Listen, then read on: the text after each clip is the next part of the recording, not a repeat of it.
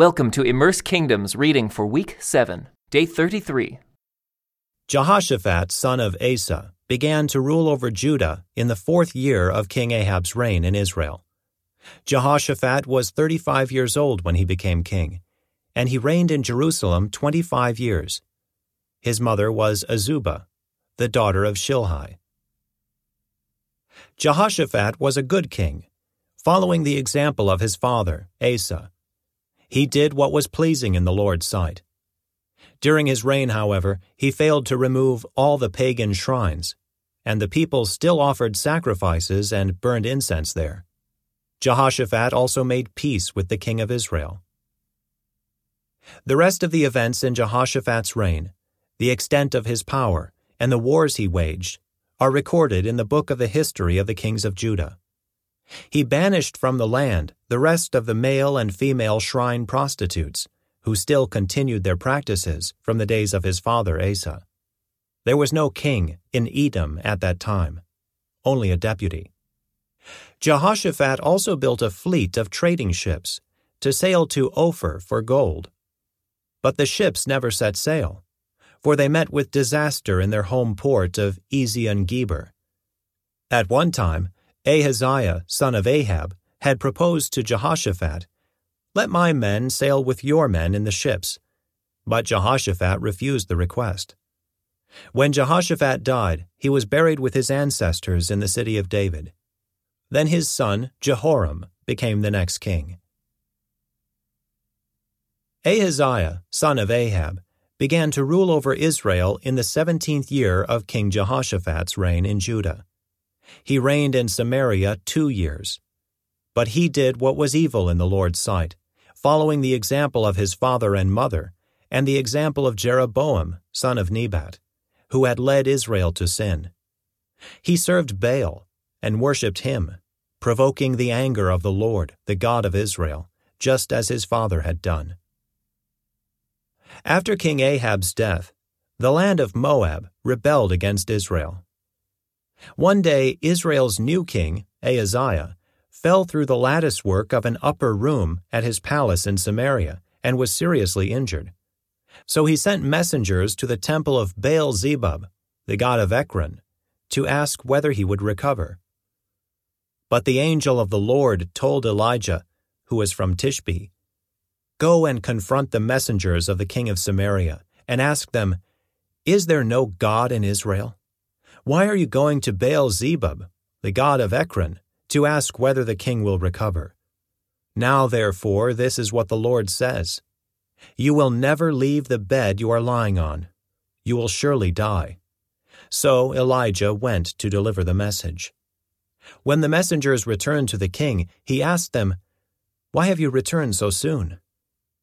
They replied, A man came up to us and told us to go back to the king and give him this message This is what the Lord says Is there no God in Israel? Why are you sending men to Baal Zebub, the god of Ekron, to ask whether you will recover? Therefore, because you have done this, you will never leave the bed you are lying on. You will surely die. What sort of man was he? the king demanded. What did he look like? They replied, He was a hairy man, and he wore a leather belt around his waist. Elijah from Tishbe, the king exclaimed.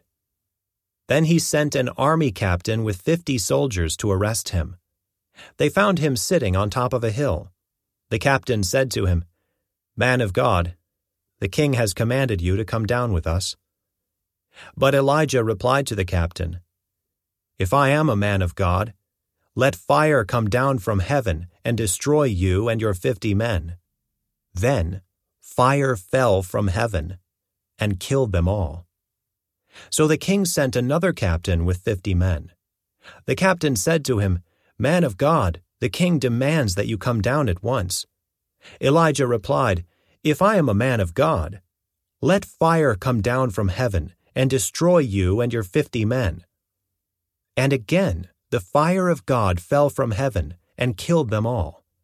Once more the king sent a third captain with fifty men. But this time, the captain went up the hill and fell to his knees before Elijah. He pleaded with him, O man of God, Please spare my life and the lives of these your fifty servants. See how the fire from heaven came down and destroyed the first two groups. But now please spare my life.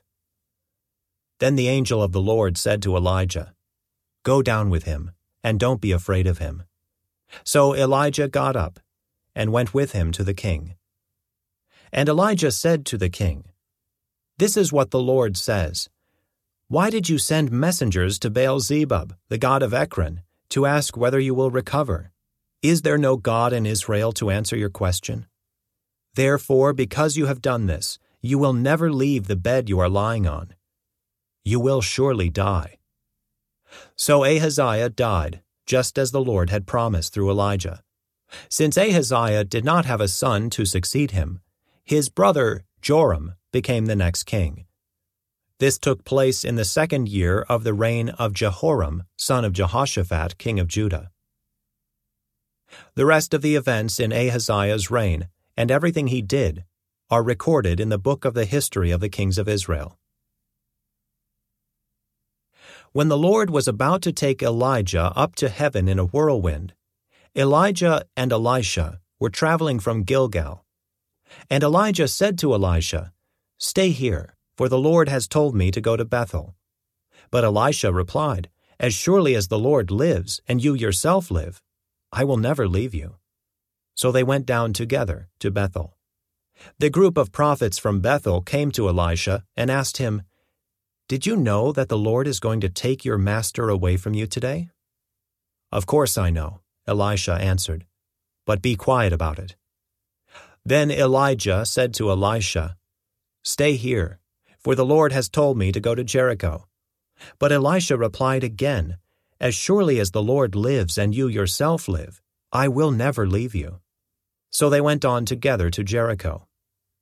Then the group of prophets from Jericho came to Elisha and asked him, Did you know that the Lord is going to take your master away from you today? Of course I know, Elisha answered. But be quiet about it.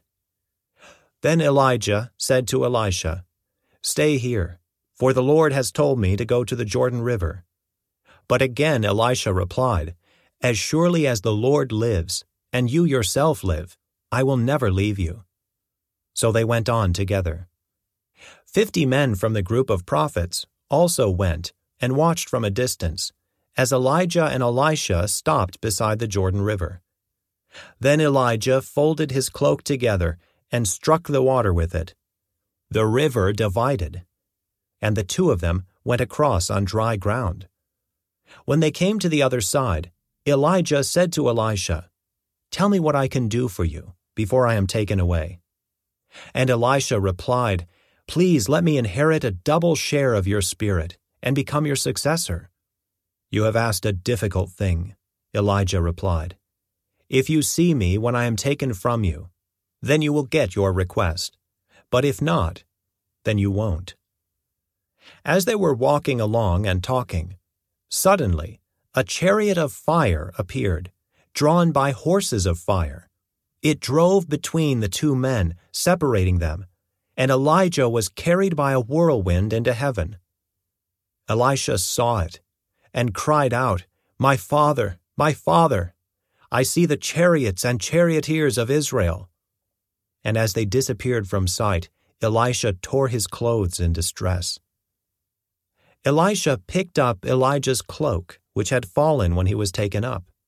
Then Elisha returned to the bank of the Jordan River. He struck the water with Elijah's cloak and cried out, Where is the Lord, the God of Elijah? Then the river divided, and Elisha went across. When the group of prophets from Jericho saw from a distance what happened, they exclaimed, Elijah's spirit rests upon Elisha. And they went to meet him and bowed to the ground before him. Sir, they said, just say the word, and fifty of our strongest men will search the wilderness for your master. Perhaps the Spirit of the Lord has left him on some mountain or in some valley. No, Elisha said, don't send them. But they kept urging him until they shamed him into agreeing. And he finally said, All right, send them. So fifty men searched for three days, but did not find Elijah. Elisha was still at Jericho when they returned. Didn't I tell you not to go? he asked. One day, the leaders of the town of Jericho visited Elisha. We have a problem, my lord, they told him. This town is located in pleasant surroundings, as you can see, but the water is bad, and the land is unproductive. Elisha said, Bring me a new bowl with salt in it. So they brought it to him. Then he went out to the spring that supplied the town with water, and threw the salt into it. And he said, This is what the Lord says I have purified this water. It will no longer cause death or infertility. And the water has remained pure ever since, just as Elisha said. Elisha left Jericho and went up to Bethel.